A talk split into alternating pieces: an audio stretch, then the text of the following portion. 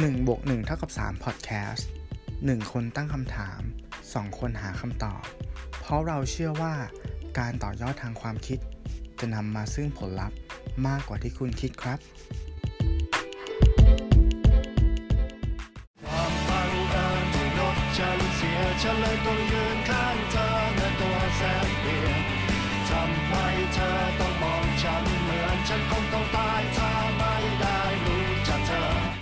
1บวก1เท่ากับ3 Podcast EP ที่ 45 บังเอิญ โลกกลมหรือพรหมลิขิต คุณอยู่กับผม ตู้สิวัตรครับ ผมหนึ่งไปชาติครับ ครับผม สวัสดีครับคุณหนึ่งครับ สวัสดีครับ คุณตู้ครับขอครับผมสวัสดีคุณผู้ฟังด้วยนะฮะ ครับ สวัสดีคุณผู้ฟังครับ ก็ครับผมเป็น EP ง่ายๆ เนาะก่อนอื่นก็คือต้องขอขอบคุณเพลงที่มาเป็นอินโทรให้กับพอดแคสต์ EP นี้ของเราเนาะก็คือเพลงความบังเอิญของพี่เล็กกิซี่คาเฟ่ อ่าครับจากอัลบั้มแรกใช่ไหมจำไม่ผิด อัลบั้มแรกถ้าจำไม่ผิดน่าจะเป็นเพลงแรกด้วยมั้งเพลงแรกสำหรับผมอะด้วยคือเพลงแรกเออที่ผมรู้จักเขาใช่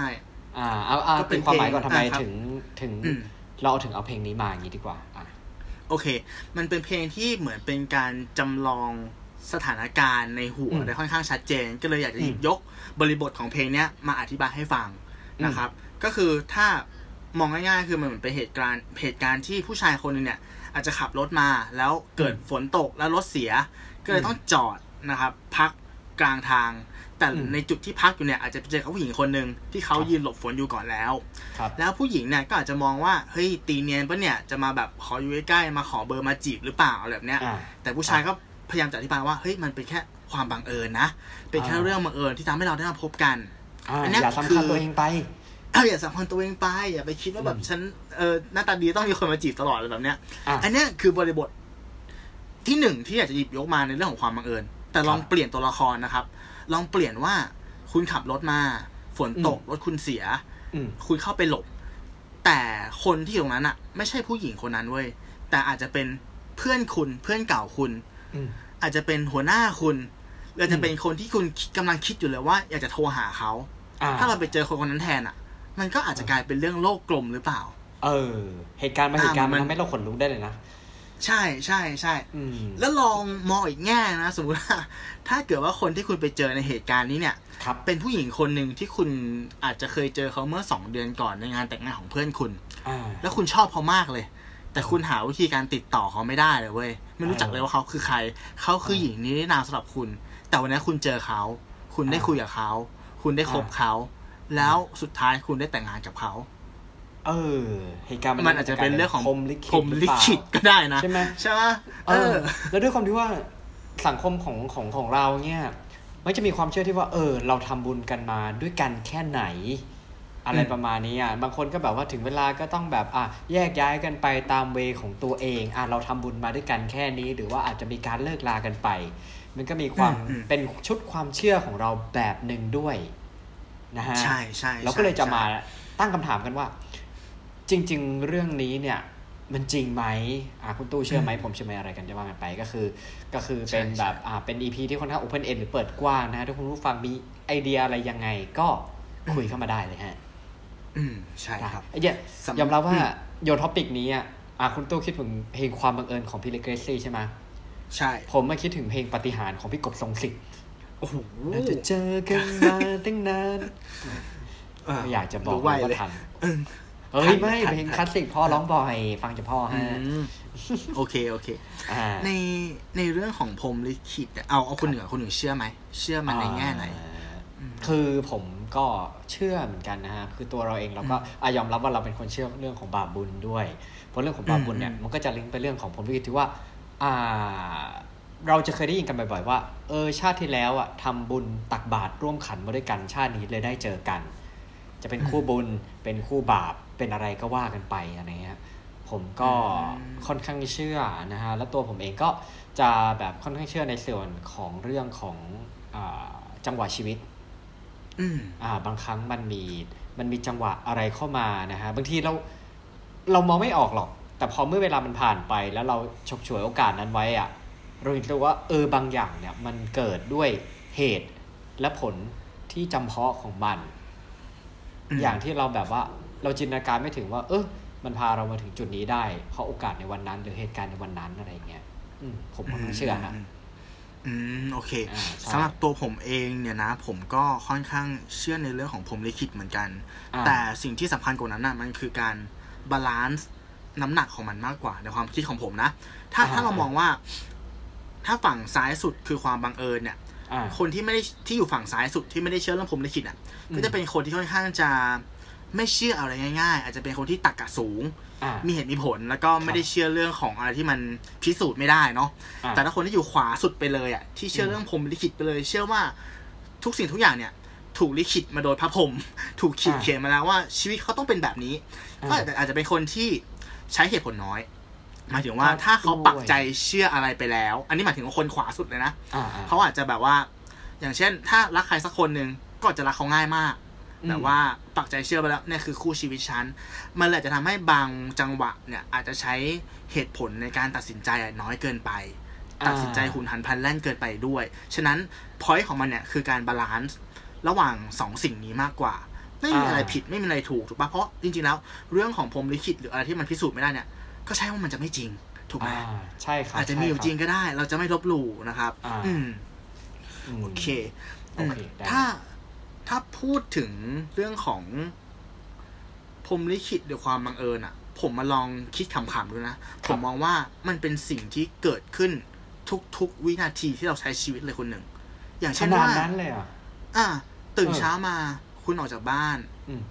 แล้วมีใบไม้ใบหนึ่งน่ะ ตกมาโดนหัวคุณ อืม คุณหนูคิดว่าโอกาสที่ใบไม้ใบนั้นจากยอดเดิมของมันเนี่ย จะตกมาโดนหัวคุณในเวลา8โมงเช้าวันอังคาร มันจะเกิดขึ้นอีกไหมปามีหรือเปล่ายากยากมาก ยากใช่ปะเออเอออัอันนี้ก็ถือว่าเป็นเป็นพรหมลิขิตระหว่างคุณกับใบไม้ใบนั้นปะกับขี้นกนี่ผมลิขิตไหมก็อ่าใช่ไหมมันก็เป็นพรหมลิขิตปะหรือ หรือถ้าบอกว่าวันนี้คุณกินไข่ดาวอะ อ่า คุณจะได้กินไข่ดาวจากแม่ไก่ตัวนี้หรือเปล่าอ่า เราจะเคยทำบุญกับแม่ไก่คนนี้มาด้วยกัน อ่าใช่คืออาอ่าจริงๆแล้วชีวิตเรามันมันมันมันมีความบังเอิญมันมีเรื่องตลกเกิดขึ้นเกิดขึ้นมันมีความเชื่อมโยงอ่าเกิดขึ้นอยู่ทุก ๆ วินาทีอยู่แล้ว แต่ว่าเรื่องที่มันเอฟเฟกต์กับใจเรามากๆอะอย่างเช่น เรื่องความรักเรื่องของการถูกลอตเตอรี่เรื่องของอะไรที่มันดูบียอนดูแฟนตาซีอะครับเรามักจะให้ค่ากับมันมากกว่าอ่า แล้วก็เอาแว่นขยายไปส่องมันแล้วก็บอกว่าเออเนี่ย มันคือผมลิขิตของฉันนะ หรือบางครั้งเนี่ย การที่เราอ่าได้ได้มีชีวิตกับคนที่เพียบพร้อมมาก ๆ เลยอะครับในวันที่แต่งงานเนี่ยอืมเราจะนึกย้อนไปได้ว่า ถ้าวันนั้นฉันไม่ไปกินร้านอาหารร้านนั้นแล้วเจอเขา ซึ่งอืมไอการที่เราไปกินร้านอาหารแล้วเจอเขาเนี่ย มันก็เป็นเหตุการณ์ธรรมดาธรรมดาเหตุการณ์เลยนะแต่ณวันนั้นอะเราจะถือว่านั่นคือผมลิขิตก็ได้ ที่ดนใจให้เราไปกินร้านอาหารร้านนั้นอะไรแบบเนี้ย อืมอืมอืมอืมอืมมันคือการให้คุณค่ามันคือการเพิ่มแฟนตาซีให้กับชีวิตอะใช่ใช่ไอคำคำเนี่ยคำว่าผมลิขิตเนี่ยอืมใช่ครับผม อืม มันเราไปซูมมันเข้าไปอะเนาะเออเหมือนเราซูมมันอ่าเข้าไปอะ เหมือนเราพยายามจะเพิ่มผงชูรสให้กับชีวิตอะ ให้ชีวิตอืมมีรสชาติอะอย่างนั้นมากกว่าอืซึ่งมันก็เป็นเรื่องที่ดีนะผมว่าอืมแล้วเหตุการณ์ในชีวิตคุณตู้เคยมีประสบการณ์เกี่ยวกับเรื่อง อะไรแบบนี้ที่เรารู้สึกว่าเราจดจำได้ค่อนข้างแม่นไหมฮะ จดจำได้ค่อนข้างแม่นไหม ทั้งโลกกลมทั้งพรหมลิขิตอะไรเงี้ยเออลองยกตัวอย่างมาให้ผมสักอย่างนี่ไม่มีอะอ้าวต้องไม่มีมีแหละแต่ว่า แต่ว่าแต่ว่าไม่ใช่ว่าเราไม่เชื่อนะอ่าแต่แค่เรารู้สึกว่าทุกอย่างมันคือเรื่องของความน่าจำเป็นน่าอ่าน่าจะเป็นมากกว่า อืมอ่าน่าจะเป็นมากกว่าโอเคครับได้เลยผมงั้นก็ อ่า พอเอางี้เอามามาเริ่มในฝั่งของผมก่อนละกัน อืม อ่าอย่างนี้ คือพอคุณตู้ยกท็อปิกนี้นะฮะ โลกกลมพรหมลิขิตหรือความบังเอิญเนี่ยคือมันจะมีประโยคนึงนะฮะที่ผมค่อนข้างที่จะยึดเอามาใช้ชีวิตเหมือนกันนะครับผมอืมประโยคนี้คุณผู้ฟังบางท่านอาจจะเคยได้ยินเหมือนกันนะฮะคือเคยพูดผมไม่แน่ใจว่าเป็นคนแรกหรือเปล่า แต่ว่าผมได้ยินมาจากเขาคนนี้ก็คือคุณสตีฟจ็อบส์นะฮะครับอ่าซึ่งเป็น CEO อืมของ Apple เนาะอย่างที่รู้จักกันเนี่ย คือ คุณสตีฟจ็อบส์เนี่ยเขาเคยพูดประมาณเหมือนกับว่า life is connecting dot นะฮะ หรือว่าเขาเปรียบเปยชีวิตเนี่ยเหมือนเป็นการต่อจุดแล้วมันต่อจุดยังไงนะฮะ ก็อืมบทความเนี้ยผมไปนั่งอ่าแปลมานะฮะ เอามาฝากกันแล้วรู้สึกว่าคือมันค่อนข้างกินใจ แล้วก็ค่อนข้างชอบจริงๆ บทความนี้นะฮะ เป็นมีคลิปใน YouTube เนี่ยเขาพูดในเหมือนวันที่แบบว่าวันจบการศึกษาของนักศึกษามหาวิทยาลัยสแตนฟอร์ดนะฮะ คลิปนี้เนี่ย มียอดวิวประมาณมากกว่า 34 ล้านครั้งแล้วใน YouTube นะก็คือได้กล่าวตอนงานรับปริญญาเนี่ยในช่วงวันที่ 12 มิถุนายนปี 2005 เนาะอ่า ทีนี้เรื่องของผมเนี่ยเดี๋ยวผมจะแบ่งเป็น 3 พาร์ทแล้วกันตามเหตุการณ์ในชีวิตที่สตีฟ จ็อบเขาเอามาเล่าสู่กันฟังว่าทำไมเขาถึงเชื่อว่า life is connecting dot นะฮะ ถ้าคุณผู้ฟังคนไหนเคยฟังก็เราอยากเอามา พูดให้ฟังอีกครั้งหนึ่งเพราะผมรู้สึกว่าทุกครั้งที่ได้ฟังอะ่ะ มันเตือนใจเรา ฟังปีที่แล้ว ฟังปีนี้เรื่องราวเดียวกัน แต่ว่ามันได้มุมมองความคิดที่แตกต่างกันไปอย่างผมอะจริงๆผมเคยฟังคลิปนี้แบบจริง ๆ รอบหนึ่งแล้วก็เมื่อวานมาลองนั่งแปลอีกครั้งหนึ่งนะฮะแบบมานั่งเขียนมานั่งพิมพ์อะไรเพื่อทำสคริปต์เนี่ยมันเหมือนได้มุมมองชีวิตอะไรอย่างหนึ่ง เพราะว่ามันได้ผ่านเหตุการณ์ในชีวิตเพิ่มมาอีกหน่อยหนึ่งแล้วเรามาฟังอีกครั้งหนึ่งอืม เออมันเหมือนเราได้ทบทวนชีวิตนะฮะครับเอาละอะมาลองกันเลยแล้วกันสำหรับของผมเป็น part แรกแล้วกันนะฮะอ่า part แรกเนี่ยเรื่องแรกเนี่ย Steve Jobs เขาเล่าให้ฟังนะฮะว่า life is connected dot ของเขาเนี่ยมันเป็นยังไงบ้าง เรื่องแรกคือเขาบอกว่าชีวิตของเขาเนี่ยจริงๆอะคุณตู้ทราบไหมครับว่าเอ่อเขาเนี่ยจริง ๆแล้วไม่ได้ใช้ชีวิตอยู่กับแม่จริง ๆ ของเขานะ Steve Jobs เนี่ย อ่าใช่อ่าใช่ไหมคือแม่ของสตีฟจ็อบตอนคลอดนะฮะ คือยังเป็นวัยรุ่นอยู่อืมนะฮะและยังไม่เรียนจบมหาลัยนะครับ แต่ด้วยความผมคิดว่าด้วยความรักลูกกันนะก็เลยให้จ็อบเนี่ย ไปเข้าโครงการเกี่ยวกับรับเลี้ยงบุตรบุญธรรมอะไรประมาณนี้ แล้วก็ได้มีโอกาสที่จะถูกติดต่อรับเลี้ยงโดยสามีภรรยาที่เป็นนักกฎหมายนะฮะแต่ว่าหลังจากนั้นเนี่ยแม่จริงๆของจ็อบเขามารู้ว่าคนที่จะรับไปเลี้ยงเนี่ยจริง ๆ ตัวคนผู้หญิงเนี่ย ก็ไม่จบมหาวิทยาลัย คนผู้ชายก็ไม่จบไฮสคูลด้วยซ้ำจึงตอนแรกเนี่ยเกือบจะไม่เซ็นยินยอม แต่ว่าคู่สามีภรรยาก็บอกว่าโอเคเขาเนี่ยตั้งใจที่จะส่งเสียจ็อบเนี่ยจนจบมหาวิทยาลัยนะ ก็จึงได้สิทธิ์รับเลี้ยงดูไปนะฮะ ชีวิตเนี่ยก็ดำเนินมาจนถึงช่วงอายุ 17 ปีนะจ็อบได้เข้าไปเรียนมหาวิทยาลัย และมหาวิทยาลัยที่เขาเลือกเนี่ยเป็นมหาวิทยาลัยที่ใช้ได้ว่า แพงเลยแหละนะฮะอืมแต่พ่อแม่เขาเนี่ยซึ่งนับว่าอยู่ในฐานะปานกลางนะฮะต้องหมดเงินไปกับค่าติวเดชั่นการเรียนการสอนเนี่ยคือแพงมาก แต่ว่าหลังจาก 6 เดือนเนี่ยจ็อบรู้ตัวว่าสิ่งที่เขาเลือกเรียนอะมันไม่ตอบโจทย์ชีวิตเว้ยอืมนะฮะลองดูนะฮะเราไม่รู้ว่าตอนเราอายุ 17เนี่ยเรากำลังเราถามตัวเองอย่างนี้ไหมนะนะครับอืมเขาจึงตัดสินใจ drop เรียนทั้งๆที่ผ่านเงินเก็บของพ่อกับแม่เนี่ย ไปจนเกือบหมดนะฮะ คือตอนนั้นเนี่ยมันเหมือนเป็นการตัดสินใจที่ค่อนข้างแบบน่าเป็นห่วงและดูโง่เง่านะฮะแต่ว่าจ็อบเนี่ยเขาบอกว่าจริง ๆ การตัดสินใจครั้งนั้นเป็นหนึ่งในครั้งที่ดีที่สุดในชีวิตเขาเลยนะฮะและเขาก็ตัดสินใจที่จะค้นหาสิ่งที่เขาชอบต่อไป ชีวิตเนี่ยไม่ได้สวยหรูนะฮะสตีฟจ็อบเนี่ยต้องอาศัยนอนบนพื้นห้องหอของเพื่อนนะครับเพราะเขาไม่มีหออยู่ ต้องคืน ขวดโค้กผมเชื่อว่าน่าจะเป็นขวดโค้กที่เป็นแบบขวดใสอะ่ะให้ทางให้กับร้านเนี่ยเพื่อเอาเงิน 5 เซนต์นะฮะไปซื้อข้าวกิน ในทุกวันอาทิตย์เนี่ยจะต้องเดินเท้าทั้งหมด 7 ไมล์เพื่อข้ามเมืองไปกินอาหารดีๆ ที่วัด แต่เขาก็บอกว่าเขามีความสุขกับการใช้ชีวิตแบบนี้นะฮะจังหวะตอนนั้นเองเนี่ยมหาวิทยาลัยลีดนะฮะได้เปิดสอนคลาสที่คาดว่าจะเป็นคลาสที่ดีที่สุดของคอลิกราฟีหรือว่า เป็นการแบบเกี่ยวกับเรื่องตัวอักษรนั่นแหละฮะ ซึ่งสตีฟจ็อบเนี่ยอยู่ในช่วงค้นหาตัวเองถูกต้องไหมจึงเอ้าตัดสินใจลงเรียนโดยที่จริง ๆเขายังจินตนาการไม่ออกว่าแล้วจะเอาไปใช้งานอะไรกับชีวิตในอนาคตวะอืมแต่เขาก็ได้ชอบแบบใช่ปะเออเขารู้สึกเขาหลงใหลในสิ่งการเรียนการสอนอ่าอักษรนะฮะเขาได้เรียนรู้ถึงแบบรูปแบบตัวอักษรนะ serif sans serif นะฮะการวางตัวอักษรยังไงให้สวยการเว้นระยะห่างนะฮะ ซึ่งเขาบอกว่าเขามีความสุขกับมันมาก ใครจะเชื่อฮะว่า10ปีหลังจากนั้นน่ะสิ่งที่เขาเคยหมกมุ่นมาก ๆ เนี่ย สุดท้ายเนี่ย ได้คลอดกลายมาเป็นคอมพิวเตอร์ส่วนบุคคลในนาม Macintosh ที่ตัวคอมพิวเตอร์เนี่ย interface interface ก็คือเหมือนกับว่าเป็นตัวกลางระหว่างผู้ใช้งานกับตัวคอมพิวเตอร์เนี่ย ก็คืออาจจะเป็นภาพต่างๆ บนหน้าจอเนี่ย มีการวางตัวอักษร ต่างๆมากนะฮะ ถ้าคุณลองจินตนาการคอมพิวเตอร์ในยุคนั้นเนี่ย ถ้าไม่เป็นวิศวะเนี่ย มันคงไม่บันเทิงที่จะใช้งาน เอาจริง ๆ อืมอืมอ่า ถูกต้องไหมเราจะเห็นหน้าใช่ตาใช่จะแบเป็นหน้าจอมืดเออกลไกอะไรเนี่ยฮะๆใช่ แต่ว่า Macintosh เนี่ยน่าจะเป็นตัวแรก ๆ ของโลกที่ทำให้ออกมาแบบ interface เนี่ยสวยงามเลยฮะ น่าใช้งานและ ช่วงนั้นก็เลยกลายเป็นเทรนด์ของอ่า personal computer ที่ว่า ทุกคนเนี่ยเหมาะสมที่จะมีคอมพิวเตอร์เนี่ยอยู่ที่บ้าน มันใช้งานอืมได้ค่อนข้างง่าย นี่คือเรื่องราวแรกในช่วงชีวิตของ Steve Jobs ที่บอกว่าการ connecting dot เนี่ย แล้วเขาก็เสริมมาว่าไอการ connecting dot เนี่ย มันมันมองไปข้างหน้าอย่างเดียวอะไม่ได้ ใช่ไหมคือเราจะสามารถต่อจุดของชีวิตก็ต่อเมื่อเรามองย้อนกลับไปเท่านั้นฮะ แต่อย่างไรก็ตามฮะ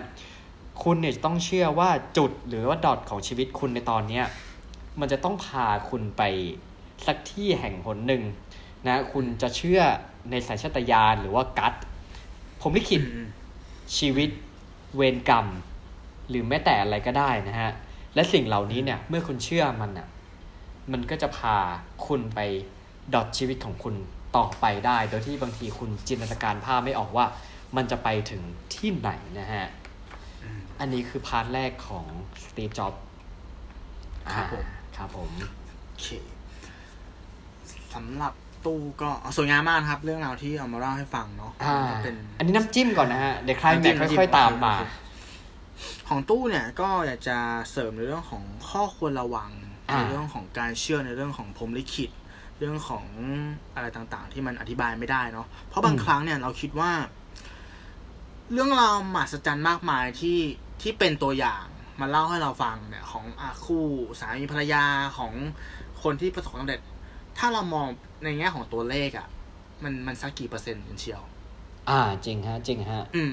อย่าอย่าให้เรื่องราวนั้นนะมาเรื่องราวแฟนตาซีมันเอฟเฟกต์กับความรู้สึกเราเนาะแต่ตัวเลขอืมมันคือข้อเท็จจริง ฉะนั้นอย่าลืมว่า ไม่ว่าคนกลุ่มหนึงเนี่ย จะมีเรื่องราวที่มันดูแฟนตาซีขนาดไหนอะแต่ให้เชื่อเหอะว่ามันคือคนกลุ่มน้อย ที่จะมีเรื่องราวแบบนั้น อันนี้คือข้อหนึ่ง ข้อครับสองที่อยากให้ชวนคิดก็คือว่าพรหมลิขิตของใครบางคนเนี่ยอืมมันอาจจะเกิดจากการวางแผนของใครบางคนก็ได้ อย่างเช่นหมายถึงกับประเทศเหรออะหมายหมายถึงคนนะอ๋อคนใช่คือไหมคืออ๋อคือคือตัวผมเองอะ ตอนที่ผมเรียนมหาลัยเนี่ย มันก็ผมก็ เพื่อนก็สอนวิธีการจีบผู้หญิงเนาะอ่าณตอนนั้นเราเราเราเรารู้ว่าธรรมชาติของมนุษย์อะมันชอบความแฟนตาซีเว้ย ดังนั้นเนี่ยในยุคที่เราสามารถหาหาข้อมูลเขาได้ค่อนข้างเยอะว่าเขาคือใคร เขาชอบอะไร อ่าชีวิตประจำวันเขาไปที่ไหนบ้างเนี่ย เราสามารถสร้างเรื่องบังเอิญได้อะโดยที่ไม่เกิดจากการวางแผนของเราอะอย่างเช่น เรารู้ว่าเขาออกกำลังกายตรงนี้เนี่ยเราทำเป็นเหมือนซื้อน้ำไป ถุงใหญ่ๆแล้วก็ไปแจกเขากับเพื่อนเขาโดยที่เหมือนกับว่าอ่ามัมันบังเอิญบังเอเอิอญเขาเขาเขาชอบเลี้ยงหมา แล้วก็เหมือนกับจะซื้อหมามาเลี้ยง คือเราสามารถอ่าสร้างสถานการณ์ที่ทำให้ผู้หญิง คนนั้นน่ะรู้สึกว่าเรามีอะไรเหมือนกัน เราคือคนที่ใช่ของเขา แต่มันเพื่อเกิดที่จากจะการวางแผนของ connecting เราไงเขาเข้ามา ใช่ถูกต้องฉะนั้นเออออย่าลืมว่าเรื่องเรื่องที่มันดูบังเอิญบังเอิญเนี่ยมันอาจจะเกิดจากการวางแผนของของคนกลุ่มหนึ่งก็ได้ หรือบางทีอะอาจจะเกิดจากการวางแผนของอัลกอริทึมก็ได้ถูกไหมทุกวันเนี้ยอืมอย่างที่บอกอะเรื่องของ bias ต่างๆ มันเกิดจากการที่ว่าเราชอบอะไรเรากดไลค์อะไร ระบบ AI มันพยายามจะสรรหาข้อมูล ที่มันเชื่อมโยงกันที่มันรีเลทกันมานำเสนอให้เราอืมบางครั้งเราก็ผูกเรื่องราวว่านั่นก็คือแบบเหมือนแบบเฮ้ยมันใช่แน่ๆเลยว่ะแม่งบังเอิญเกินไปละ แต่จริงมันไม่ใช่ มันคือเรื่องของอัลกอริทึมระยะสุดท้ายเนี่ย สมองของเราเองนี่แหละ ก็อย่างที่บอกกันว่า ทฤษฎี Bias รถสีแดงอะอ่าอืมอยากได้รถสีแดง สักพักหนึ่งรถสีแดงเต็มถนนเลย เมื่อก่อนเออเราไม่เคยจริงโฟกัสจริงไงใช่ป่ะอ่าเหมือนสมองมันพยายามจะโฟกัสในสิ่ง เราไม่สามารถรับรู้ทุกๆเรื่องราวที่เกิดขึ้นได้หรอกมันอยู่ที่ว่าเราสโคบเรียนไปตรงไหน บางครั้งอะเราสโคบเรียนไปตรงจุดนั้นไงเราเลยเห็นมันบ่อย แล้วพอมันบ่อยปุ๊บมันก็เกิดการเชื่อมโยง เชื่อมโยงใช่เรื่องบังเอิญอะไรเรื่องจนกลายเป็นพรหมลิขิตอะไรแบบเนี้ย อืม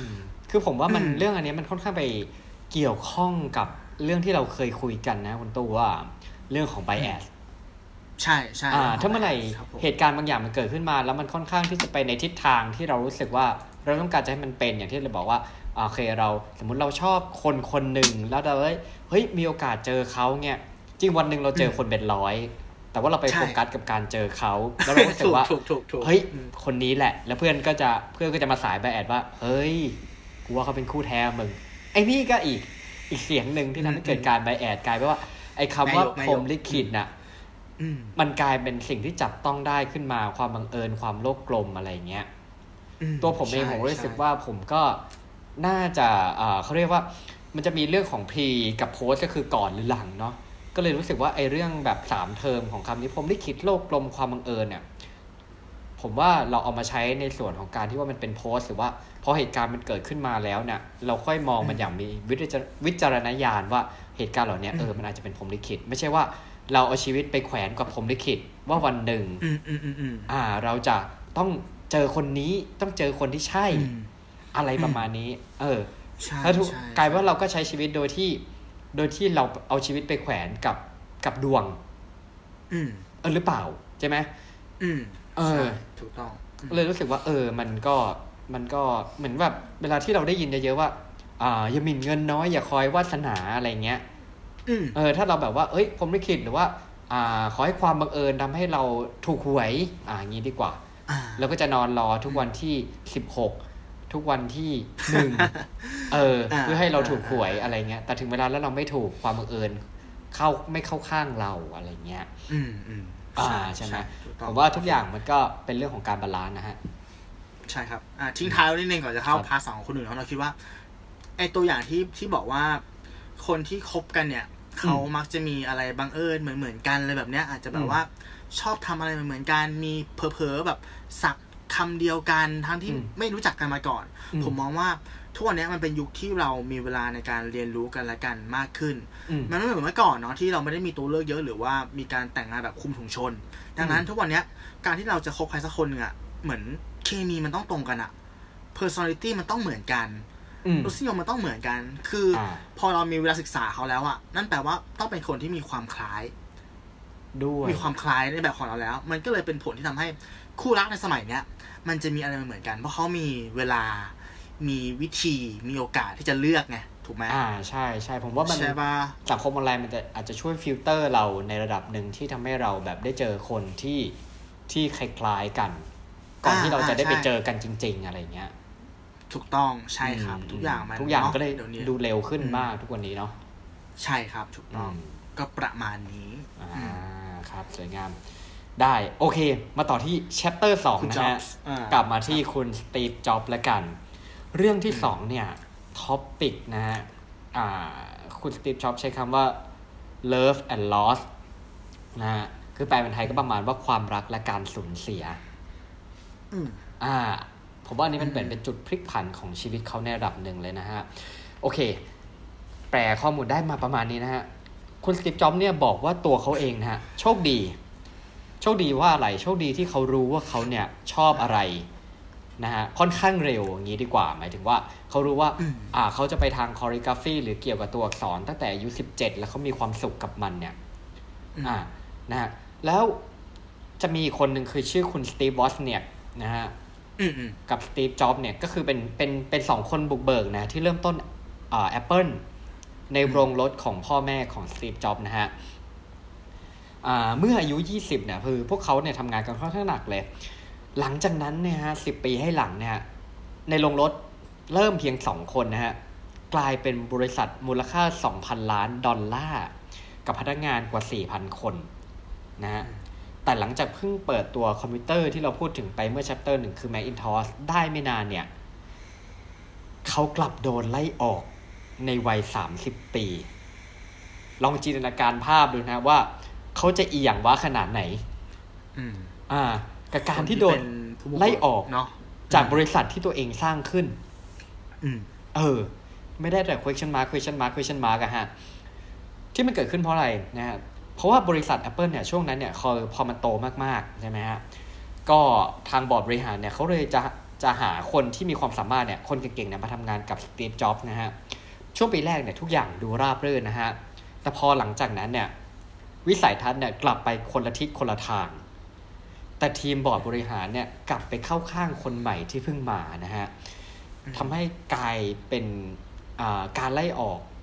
ของ Steve Jobs เนี่ยเป็นเหตุการณ์ที่ค่อนข้างโด่งดังมากในตอนนั้นนะฮะ ชีวิตเนี่ยเรียกว่าพลิกเลยพลิกผันแบบ คือแบบฝันร้ายอะนะโดยเขาก็ไม่รู้ว่า ไม่รู้เลยว่าตัวเองจะต้องทำอะไรไปอีกพักใหญ่เลยนะคือแบบรู้สึกตัวเองล้มเหลว แล้วมีความคิดที่จะออกจาก Silicon Valley Silicon Valley เนี่ยคือเป็นโซนที่แบบว่าอ่าในอเมริกานะฮะก็คือจะมีบริษัทพวก techหลายๆบริษัทตั้งอยู่ที่นั่นเนาะ แต่สิ่งหนึ่งที่ยังฉุดรั้งเขาไว้อยู่ก็คือเขาเนี่ยรักในสิ่งที่เขาทำไงเท่ากับว่าการเปลี่ยนแปลงของ Apple เนี่ย มันไม่ได้เปลี่ยนแปลงตัวเขา เขาจึงตัดสินใจทำในสิ่งที่เขารักต่อไปนะฮะใครจะไปคิดได้ว่าการที่คุณโดนไล่ออกจากบริษัทที่ตัวเองสร้างขึ้นและรักมากเนี่ย จะเป็นเหตุการณ์หนึ่งเหตุการณ์ที่ดีที่สุดในชีวิตที่เกิดขึ้น ตอนนั้นเราคงจินตนาการภาพไม่ออกแหละตอนที่เราเจออะและเขาได้เรียนรู้ว่ามันไม่มีสิ่งไหนแน่นอนนะฮะ และกลายเป็นว่ามันทำให้เขาก้าวเข้าสู่ช่วงชีวิต ที่เขาบอกว่ามันเป็นช่วงเวลาที่เขาเชื่อว่าเขามีความคิดสร้างสรรค์มากที่สุด ช่วงเวลา 5 ปีหลังจากโดนไล่ออกเนี่ยเขาได้ก่อตั้งบริษัทที่ชื่อว่า Next และอืมอีกบริษัทที่ชื่อว่า Pixar นะฮะ และได้ตกหลุมรักกับผู้หญิงอีกคนหนึ่ง ซึ่งกลายเป็นภรรยาเขาในอนาคตด้วยนะฮะหลังจากนั้นเนี่ยพิกซ่าเนี่ยบริษัทที่เขาสร้างขึ้นเนี่ยเป็นบริษัทที่เอ่อบริษัทแรกของโลกที่ทำการ์ตูนแอนิเมชันจากคอมพิวเตอร์นะฮะได้สร้างภาพยนตร์ที่ชื่อว่า Toy Story และเป็นภาพยนตร์ที่เรียกได้ว่าเป็นตำนานนะฮะ ในขณะนั้นเองเนี่ย Apple เนี่ยได้ซื้อบริษัท Next ซึ่งจ็อบเนี่ย เป็นผู้ก่อตั้งเนี่ยกลับมาทำให้จ็อบเนี่ยได้มีโอกาสกลับมาทำงานที่บริษัทที่เขาสร้างขึ้นตั้งแต่แรกครั้งคือ Apple นะฮะคือจ็อบบอกเลยว่าสิ่งเหล่านี้เนี่ยมันไม่อาจเกิดขึ้นได้ ถ้าเขาไม่ได้ถูกไล่ออกจากบริษัท Apple นะฮะคือบางครั้งในชีวิตอะแม่งก็มันเล่นตลกกับคุณเหมือนกับการที่ว่าเอาก้อนอิฐสักก้อนเนี่ยมาฟาดที่หัวคุณนะฮะแต่เขาบอกว่าอย่างไรก็ตามนะฮะ จงอย่าสูญเสียความเชื่อในตัวเองนะฮะ เพราะว่าสิ่งหนึ่งที่ทำให้เขาก้าวต่อไปเนี่ย มันคือสิ่งที่เขารัก ดังนั้นเนี่ย คุณนะมีหน้าที่หาว่าคุณนะชอบอะไร รักอะไร เพราะว่างานของคุณเนี่ย มันจะเป็นสิ่งที่เติมเต็มชีวิตส่วนอื่นของคุณ สิ่งที่ทำให้คุณพอใจในชีวิตเนี่ยก็คือจริง ๆ ผมว่ามันคือผลลัพธ์ของงานที่เราทำแล้วมันออกมาดีนะฮะ และงานที่ดีเนี่ยมันย่อมเกิดจาก การที่เราตกหลุมรักกับสิ่งที่เราทำนะฮะ จงอย่าหยุดนิ่งถ้าเกิดว่าคุณยังค้นหาสิ่งที่คุณรักไม่เจอนะฮะ ดอกจันนะฮะ อันนี้ผมผมคิดได้ออกตอนที่ผมนั่งอ่านคอนเทนต์นี้ ณ ช่วงเวลานี้ก็คือว่า ผมไม่ได้คือบทความที่มาอ่านเนี่ย มันจะดูมันเป็นค่อนข้างให้กำลังใจเนี่ย แต่ไม่อยากให้ตีความไปดูเชิง life coach นะ อืมอืมอ่าใช่ไหมเพราะช่วงนี้เราก็ได้ยินเรื่องนี้มาค่อนข้างเยอะ แต่ว่าผมรู้สึกว่าโอเค จริง ๆ เรื่องนี้มันเป็นเรื่องที่ค่อนข้างคลาสสิกนะ การที่เกี่ยวกับเรื่อง passion ตั้งแต่เราคุยตั้งแต่ EP แรกของ1บวกหนึ่งเท่ากับ3เลยเนี่ยอืมนะสุดท้ายแล้วเนี่ย อย่างน้อยเราก็น่าจะหาสิ่งที่เรารักที่จะทำอย่างน้อยหนึ่งอย่างในชีวิตให้เจอ อืมเออ คุณตู้เชื่ออย่างนั้นนะเชื่อครับเชื่อ อ่า อืม คุณใช่จะไหมไม่เหนื่อยกับมันเว้ยถ้าคุณเจอเอใช่อใช่ไหมอืมอาจจะเหนื่อยแหละ แต่ว่าคุณจะหาวิธีแก้ หาทิศทางที่มันแก้ปัญหาได้ถ้าคุณเจอปัญหา ครับ เออ แล้วก้าวต่อไปกับสิ่งที่คุณรักฮะอืมบอลอไม่ใช่ไลฟ์โค้ดหนึ่งนะครับโอเคอ่าอ่าครับผม อันเนี้ยผมผมฟังแล้วก็ นึกถึงได้ได้ได้ถึงพล็อตอย่างหนึงแล้วกันอืม สิ่งที่มันเกิดขึ้นกับสตีฟจ็อบส์มันเหมือนกับว่ามันเหมือนกับบัลลังก์ที่เขาเขานั่งอยู่นะตอนแรกอะอ่าตัวเขาเองอะอาจจะไม่ได้เหมาะสมกับบัลลังก์นั้น อ่าใช่ปะแต่พออยู่ดีคุณโดนอ่าเขาเรียกว่าอะไรอะโดนยึดบัลลังก์ไปอะเนาะอ่าโดนเอ่อปฏิวัติแล้วยึดบัลลังก์ไป แล้วคุณก็กลายเป็นใครก็ไม่รู้อย่างเงี้ยต้องไปดิ้นรนอืมหาเส้นทางของตัวเอง แล้วพออืมเวลาผ่านไปอะไอเส้นทางใหม่ที่มันมันที่คุณเลือกอะอืมที่ ที่ที่คุณถูกโยนไปดีกว่าอืมมันกลับขัดเกลาให้คุณกลายเป็นคนที่ดีขึ้น แล้วกลายเป็นคนที่เหมาะกับบัลลังก์เดิมของคุณ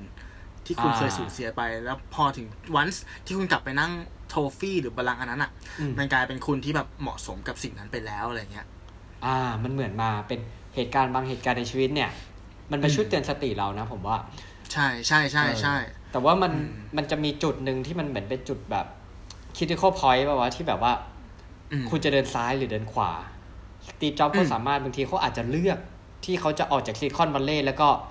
รู้สึกล้มเหลวในอ่าชีวิต แล้วก็เลิกที่จะยุ่งกับเกี่ยวกับเทคโนโลยีอีกเลยก็ได้ ใช่ใช่หรืออีกทางหนึ่งใช่คือเขาก็เดินทางที่มาถึงจุดนี้จนกลายทำให้แบบ เราเห็น Apple ทุกวันนี้อะไรเงี้ยอืมแล้วก็เห็นพิซซ่าด้วย ใช่ปะใช่มันก็มีใช่ Toy Story มีอะไรขึ้นมา คือมันเป็น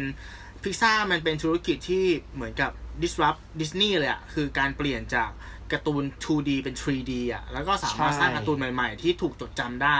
นอกจากพวกแบบ Lion King อะไรอย่างนั้นอะอืมใช่ แล้วตอนนี้ถือก็ว่าเป็นกลายเป็นเป็นอืมกลายเป็นหนึ่งในดิสนีย์ไปแล้วด้วย ใช่ถูกอ่าต้องนะฮะครับผมใครจะไปรู้เนาะโอเคใช่พอมาถึงเรื่องนี้ก็ อย่างที่คุณหนึ่งพูดเมื่อกี้เลยว่า อะไรนะ อย่าหมิ่นเงินเนาะอย่าคอยวาสนาเนาะผมมองว่า เรื่อง ผมลิขิตความบังเอิญอะไรต่างๆเนี่ยถ้ามองเป็นในแง่ของตัวเลขมากๆอะมันก็คือความน่าจะเป็นนั่นแหละ ฉะนั้นอืมการเพิ่มโอกาสการเกิดขึ้นของความน่าจะเป็นอะ มันคือการทำไม่เยอะเปล่าวะใช่ปะอ่าสมมติใช่โอกาสใช่โอกาสเกิดขึ้นหนึ่งเปอร์เซ็นต์อะ ถ้าถ้าคุณอืมทำครั้งเดียวอะ มันอาจจะอืมไม่เกิดขึ้น แต่คุณถ้าคุณทำสักร้อยครั้งอะ มันอาจจะเกิดขึ้นแน่ๆอย่างน้อยครั้งหนึ่งปะอ่า เพราะอย่างโทมัสเอดิสันอะที่เขาอืมสร้างหลอดไฟได้มันคงไม่ใช่ความบังเอิญหรือผมไปคิดปะวะอื มใช่มันอาจจะเป็นความบังเอิญในรอบนั้นอืมที่มันอ่าดันได้อ่าพออ่าดีใช่ใช่ใช่ใช่ถูกต้องเออเออ ประมาณนี้ก็เลยเป็นเป็นที่มาของคาถาง่ายๆที่ที่เอามาแชร์มาฝากกันไว้แล้วกันอะคาจถาที่กัผมคิดนะขึ้นมาเอง จดกันไว้นะ ใช่ครับ ก็คืออาจารย์ตู้สั้นๆเลย ค้นข้อมูลพัฒนาหาโอกาสสาม step สั้น ๆ ค้นข้อมูลพัฒนาหาโอกาส มันเป็นคาถาสั้นที่คุณสามารถไปปรับใช้ได้กับทุก ๆ เรื่องเลยในชีวิต อย่างเช่น อ่าอย่างง่ายๆเรื่องความรักก็ได้ถ้าคุณจะจีบใครสักคนหนึ่ง step แรกคือคุณต้องค้นข้อมูล เขามีแฟนหรือยัง verb to song ใช่ไหมเออ เขามีแฟนหรือยัง เออใช่ลูกปะคู่ก็เขพี่อบชายอะไรแหละ อืมอ่าประมาณนี้ พัฒนาพัฒนามันหมายถึงการพัฒนาตัวเอง พัฒนาทางเลือกคือทำยังไงก็ได้ให้แบบว่าเราเป็นคนที่เหมาะกับเขาอย่างนี้เนาะอาจจะไปเพิ่มสกิลบางอย่างไหมอาจจะไปลดน้ำหนักไหมอาจจะไปทำงานในสายงานที่แบบว่าเขาอาจจะชอบไหมอะไรเงี้ย อย่างเช่นเขาชอบความมั่นคงอะก็ไปทำงานที่มันมั่นคง หาโอกาสทั้งหมดคือ พาตัวเองอะเข้าไปในโอกาสที่จะได้เจอเขามากขึ้น เออไม่ใช่นั่งรอแต่ผมจะคิดว่าเออถ้าเขาเป็นเออคู่แท้เดี๋ยวเขาก็มา โอ้ยใช่ ถ้าเป็นเขาอ่าเล่นแค่เขาก็มาใช่ปะเออเนี่ยมันคือมันคือหลักการง่ายครับๆถ้าอย่างเช่นถ้าคุณจะซื้อหวยนะถ้าคุณอยากถูกหวยรางวัลที่หนึ่งอะอืมถ้าคุณไม่เคยซื้อหวยมันจะถูกไหมโอกาสเกิดขึ้นแล้วคือมีคนซื้อรางวัลที่หนึ่งแล้วดันทำหายแล้วปลิวมาที่คุณเนี่ยเหรอโอกาสเกิดน่าจะแบบ ศูนย์จุดศูนย์หนึ่งเปอร์เซ็นต์ใช่ปะแต่ถ้าคุณเป็นคนที่เนี่ยที่ที่ซื้อหวยตลอดอยู่แล้วเนี้ย โอกาสอ่าถูกรางวัลที่หนึ่งอะมันก็มากขึ้นอ่าหรือเรื่องของคนที่ประสบความสำเร็จในชีวิตต่างๆ มากมายผมเห็นนะว่าอืมเขามีการค้นหาข้อมูลอืมมีการพัฒนาตัวเอง และเขาพาตัวเองไปหาโอกาส อย่างเช่น คือธุรกิจบางอย่าง คุณต้องไปครับอยู่ในอยู่ในจุดที่มันมีความต้องการจริง ๆ อะอ่าถูกป่ะเอออยู่ในกลุ่มในแก๊งอยู่ในสังคมที่เขาเล่นของพวกนั้น อย่างเช่นรถเก่าใช่ป่ะอ่าอย่างเช่น หรือการที่คุณจะหาผู้หญิงดีสักคนอย่างเงี้ย มันอืมอาจจะไม่ใช่การเจอกันในในสถานที่อโคจร ไม่ไม่ได้บอกว่าผิดหรือถูกนะอืมอะสมมติถ้าคุณอยากจะมีความสัมพันธ์แบบวัน night stand อย่างเงี้ย การไปตรงนั้นก็มีโอกาสที่จะเจอเยอะใช่ปะอ่าแต่ผู้หญิงดีๆ หรือคู่ชีวิตดีๆเงี้ยมันก็ควรจะเจอในสถานที่ที่มัน มันมันไม่ใช่แบบนั้นอะไรเงี้ย มันอยู่ที่ว่าในแต่ละที่อะมันมีโอกาสของอะไรอยู่ ก็พาตัวเองไปให้ไปอยู่ในในที่ตรงนั้นอะไรเงี้ยอืมอ่า เอ้ยแต่ผมเคยมีแบบฟีลแบบเพื่อนบางคนแบบว่า เออไปเจอสมมติไปเจอแฟนในสมมติไปเที่ยวเที่ยวกลางคืนไปเจอแฟน แต่กลายเป็นว่าอืมเออจริง ๆ ปกติแฟนเขาก็ไม่ได้เป็นคนเที่ยวกลางคืนแต่ว่ามาเป็นเพื่อนอืมเพื่อนแล้วก็มาเป็นครั้อืงมแรก อะไรเงี้ยเออบางทีมันก็เป็นพรหมลิขิตเหมือนกันนะพอใช่พูดไปอแต่ย่างถามว่านี้กี่เปอร์เซ็นต์ ก็ใช่ไงใช่ไหมเออนั่นกี่แหละเปอร์เซ็นต์นะใช่ไหมอะไรเอออย่างพอเงี้ยเทียบความออน่าจะเป็นอะไรอย่างเงี้ย ใช่ใช่ถ้างั้นใช่ก็จงครับหลังจากออกไอ้นี่ก็ไปเที่ยวกันทุกวันนะฮะ ไม่ใช่ เออ แต่จไม่ใช่ริงๆแหละนะมันคือการการที่จะเจอใครสักคนหนึ่งในชีวิตอะมันไม่ใช่ว่าต้องเที่ยวกลางคืนแต่หมายถึงว่า คุณต้องออกไปเจอโลกเนาะจริงไหมความน่าจะเป็นคุณต้อง คุณต้องเปลี่ยนเส้นทางรูทีนของชีวิตคุณบ้างอะคืออาผมเชื่อว่าทุกคนใช่มันจะมีรูทีนแบบเป็นรูทีนอยู่แล้วว่า คุณจะเดินเหมือนเดินเป็นวงกลมในแต่ละวันอะมันจะซ้ำอยู่อย่างเงี้ยแหละ ไปที่อ่าทำงาน ไปกินข้าวร้านนี้กับทางนี้อะไรเงี้ยเอ้ยลองอ่าลองออกแบบมันใหม่ ลองอ่าคราฟมันใหม่ ลองไปในอืมที่ที่ไม่เคยไปบ้างไหมอาจจะเจออะไรแปลกๆก็ได้ถูกปะแล้วไม่ใช่อ่าว่าเราเปลี่ยนแค่ครั้งเดียวเราไม่เจอแล้วเราเราคือหมดหวังมันไม่ใช่เว้ยคือทุกอ่าอย่างมันคือความน่าจะเป็นการที่เราเปลี่ยนแปลงตัวเองเปลี่ยนแปลงทางอ่าของตัวเองเนี้ยมันเป็นอ่าการเพิ่มโอกาส แต่มันไม่ใช่การ confirm ว่าสิ่งนั้นจะเกิดขึ้น อ่าใช่ อันนี้ผมอืมว่าคิดถึงตัวอย่างอันหนึ่งสมมติว่าเราไปดูคอนเสิร์ตวงที่เราชอบเนี้ย อ่าอืมถ้าเราไปเจอใครสักคนหนึ่งอะ อย่างน้อยก็กรองแล้วว่า เอ้ย เขาฟังเพลงแนวเดียวกับเรา ถูกต้อง ใช่อ่าใช่ใช่มันก็คือจะช่วย scope พรหมลิขิตให้แคบลงมาหน่อยนึงนะฮะ ถ้ามองในแง่ของอืมมลิขิตเนาะ หรือว่าถ้ามองในเรื่องของอ่าสถิติ อันนี้เพิ่งคิดได้ก็คือ เหมือนอีพีช่วงหนึ่งที่เราคุยเกี่ยวกับเรื่องของการพนันเนี้ย อืมอ่า บางคนอาจจะบอกว่า เฮ้ย เล่นแล้วได้ อ่า อันนี้ไม่ได้อืมไม่ได้ไม่ได้แบบสนับสนุนให้เล่นเนาะแต่ว่าบอกอืมเล่นแล้วได้เงี้ยเฮ้ยบังเอิญจังบังเอิญโชคดีวันนี้มือขึ้นว่ะมอะไรเงี้ยแต่จริงๆเบื้องหลังเนี่ยอย่างที่คุณตู้บอกอะ่ะมันก็คืออัลกอริทึมอย่างหนึ่งมันคือเรื่องของสถิติเนาะใช่ใช่มันก็เลยมีใช่บางคนที่สามารถที่จะเอาแบบบางคนเอาชนะเกมโป๊กเกอร์ได้ เพราะว่าเป็นคนที่คิดเร็วและรู้เรื่องของสถิติ รู้เรื่องของจิตวิทยา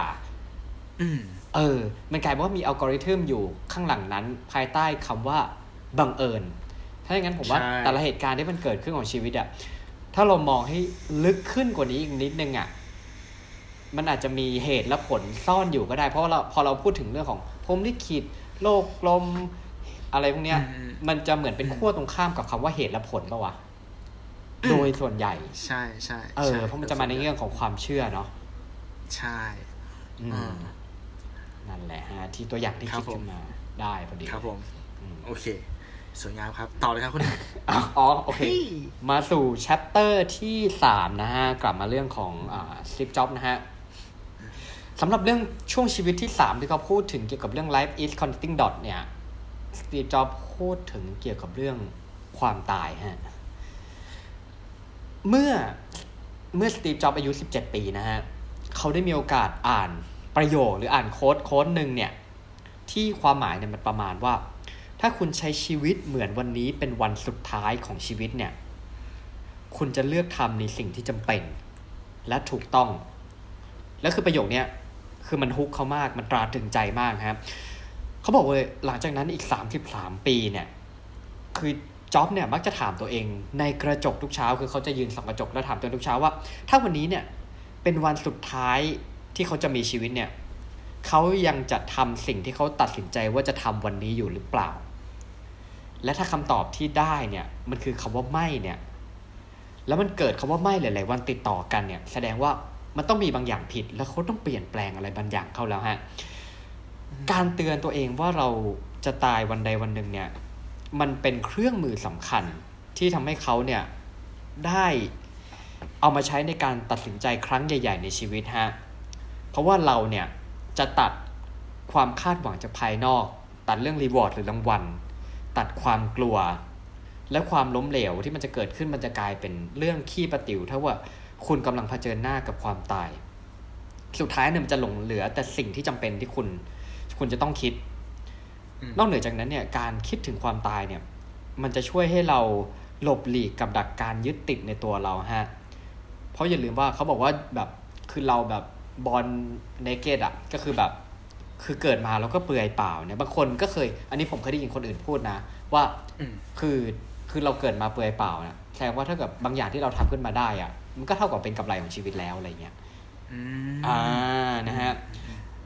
ในวันที่เขาพูดตอนปี 2005 เนี่ย เขาได้พูดว่าเมื่อไม่นานมานี้เนี่ย สตีฟ จ็อบส์เนี่ย เขาเพิ่งตรวจพบมะเร็ง หลังจากตรวจในช่วงเช้านะฮะ หมอเนี่ย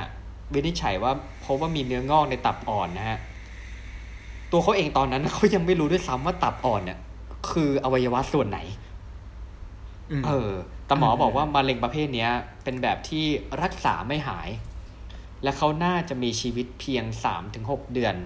ต่อจากนั้นนะฮะ มันหมายความว่าอะไร มันหมายความว่า ตอนนั้นเขามีลูกแล้ว สิ่งที่เขาตั้งใจจะพูดคุยหรือบอกกับลูกๆภายในสิบปีหลังจากนี้เนี่ย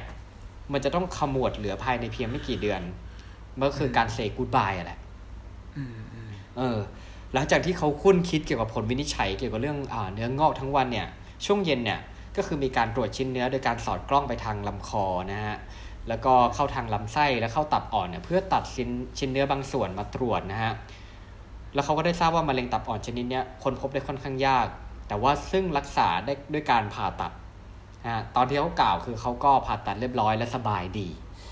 เขาบอกว่าเหตุการณ์นี้เนี่ยมันเป็นเหตุการณ์ที่เขา เข้าใกล้ความตายมากที่สุดในชีวิตละอืมอ่า อย่างที่เรารู้กันนะฮะว่า ไม่มีใครต้องการจะตายถูกต้องไหมอืมแม้แต่คนที่ต้องการไปสวรรค์ ก็ไม่อยากตายอืมอ่า แต่ว่าความตายเนี่ย มันเป็นมันเป็นสิ่ง หรือมันเป็นจุดหมายที่เราทั้งหมดเนี่ย แชร์กัน เพราะว่าเราต้องไปไม่ว่าวันใดก็วันหนึ่งนะฮะมันไม่มีใครสามารถหนีได้นะฮะเหมือนการเปลี่ยนผ่านนะฮะเขาบอกนักศึกษาที่จบวันนั้นว่า คือ คุณเรียนจบทำงาน วันหนึ่งคุณต้องแก่ แล้วก็ตายจากไปนะฮะเขาไม่ต้องการจะดราม่าแต่ว่ามันคือความจริง เวลาของคนมีจำกัดเขาบอกว่าอย่า live แบบ live everyone else life ก็คือว่าอย่าใส่อย่าเสียเวลาที่จะใช้ชีวิตในแบบของคนอื่นนะฮะอย่าให้เสียงของความคิดของคนอื่นน่ะ มากลบ inner voice หรือเสียงภายในของคุณนะฮะอืมจงกล้าหาญในการ ตามใจหัวใจตัวเองอืมนะฮะและอีกหนึ่งคำที่จ็อบเอามาพูดถึง แล้วผมคิดว่ามันเป็นประโยคคลาสสิกที่บางทีเราจะเปิดพิจารณาแล้วเราจะเห็นโค้ดนี้วางอยู่บนรูปสตีฟจ็อบเนี่ยก็คือ stay hungry stay foolish นะฮะอืมอืมหมายความว่าอะไรหมายความว่าจงเป็นคนที่หิวและกระหายแล้วก็โง่ตลอดเวลาอืมอะเพราะว่าเราจะได้เหมือนน้ำที่แบบไม่เต็มแก้วอะ่ะอืมและพร้อมที่จะบางคนอาจจะมองว่าจงทำตัวเป็นฟองน้ำเพื่อที่จะดูดซับ อะไรต่างๆ รอบๆตัวเข้ามานะฮะอืมและนี่คือแชปเตอร์ที่สามนะฮะใครจะคิดว่าสตีฟจ็อบมองเรื่องที่เขาเฉียดตายมาเนี่ย เป็น dot หนึ่งที่เขาได้ทบทวนชีวิตตัวเอง แล้วก็ใช้ชีวิตหลังจากเหตุการณ์ครั้งนั้นมาอืมจนเขาถึงวันหนึ่งที่เขาต้องไปจริงๆอะไรอย่างเงี้ยอืมอ่าอันนี่คือเรื่องราวที่เอามาฝากกันใน topic ที่โลกลมพรหมลิขิต หรือความบังเอิญนะฮะอ่า Life is connecting dot ครับผม ขอบคุณมากครับคุณหนึ่งอ่าครับผม สวยงามอ่าโอเค ครับ ก็สำหรับตู้ก็ขอทิ้งท้ายไว้สักนิดนึงแล้วกันนะอ่าอย่างที่ครับพูดไปถึงไปนะตอนต้นอะ เพราะว่าเรามองว่าเรื่องของพรหมลิขิตเรื่องของความบังเอิญอะไรเงี้ย บางทีมันก็เหมือนกับการเติมผงชูรสให้กับชีวิตเรา ให้ชีวิตเรามันมีความแฟนตาซีขึ้น ครับ ในการใช้ชีวิตถ้าเรามีการ balance ผงชูรส ชิ้นนี้เนี่ยดีๆอะอืมชีวิตเรามันจะมีจุดที่ระหว่างทางที่เราจะไปถึงเป้าหมายของเราอะอืมมันจะมีจุดที่น่าเบื่อเนาะอืมใช่ปะที่มันไม่สนุกที่มันเหนื่อยหน่ายที่มันลำบากที่มันเหนื่อยเนี่ยมันก็เหมือนกับการกินอาหารดีๆ ที่มันเฮลตี้กับชีวิตแต่มันไม่อร่อยอะ่ะถ้าเราหยอกผงชูรสตรงนี้เนาะอืมโดยโดยความเชื่อที่ว่ามันคือเรื่องของพรหมลิขิตเนี่ยบางครั้งเราก็สามารถทานมันได้ง่ายขึ้นอ่าแต่ถ้าเราติดผงชูรสชิ้นนี้มากเกินไป มันก็ทำให้เรา